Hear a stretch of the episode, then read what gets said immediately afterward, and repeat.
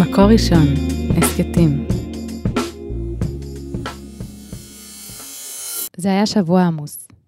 חמישי בערב נחת עליה מהר מדי ובלי תוכניות לשבת. לא היה לה כוח לנסוע לשום מקום ודווקא התאים לדירה ריקה. בשישי בבוקר, בדרך לשוק, שלחה הודעות לחברים שהיא פה בשבת, ואם מישהו מעוניין בארוחה או שתיים. עד שסיימה את הסיבוב, רק שירה החזירה שהיא מאוד תשמח שיאכלו בערב שתיהן. הן שמחו שיש להן אחת את השנייה ולא חייבים להוסיף.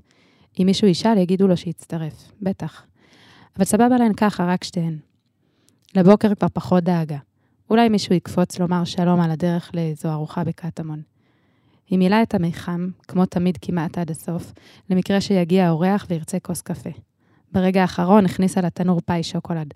את אף פעם לא יודעת מי יפתיע. עד לכניסת השבת מספר קבוצות בוואטסאפ סיימו להתעדכן. חלק התפזרו מחוץ לעיר, קצת להתאוורר, ולמי שנשאר יש תוכניות.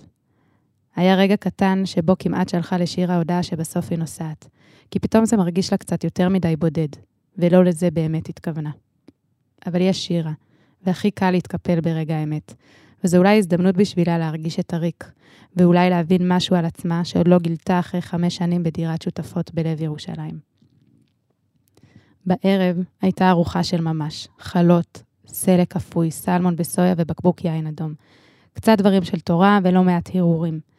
שירה סיפרה לה שהיא קבעה תאריך לחתונה. אין לה עדיין חתן, אבל היא החליטה לנסות ככה. יש גיל שכבר אין מה להפסיד, וצריך לבדוק את כל האפשרויות, ולמתוח לעצמנו את כל הגבולות.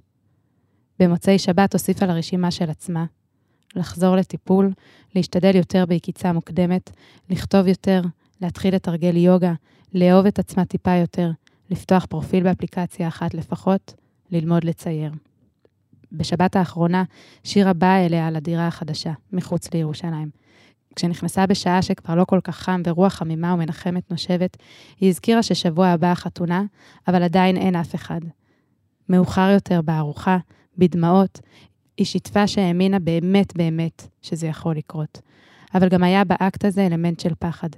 היא הרגישה שהתחייבה למשהו גדול, וזה עזר לה להחזיק את הראש מעל המים. שבמפגש עם הבחורים שיצאה איתם היה משהו יותר מחיה. ועכשיו, היא תוהה אם אפשר בכלל לתזמן אהבה.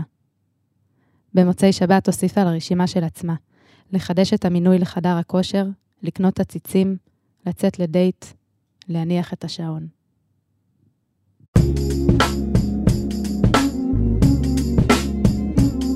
מקור ראשון, הסכתים.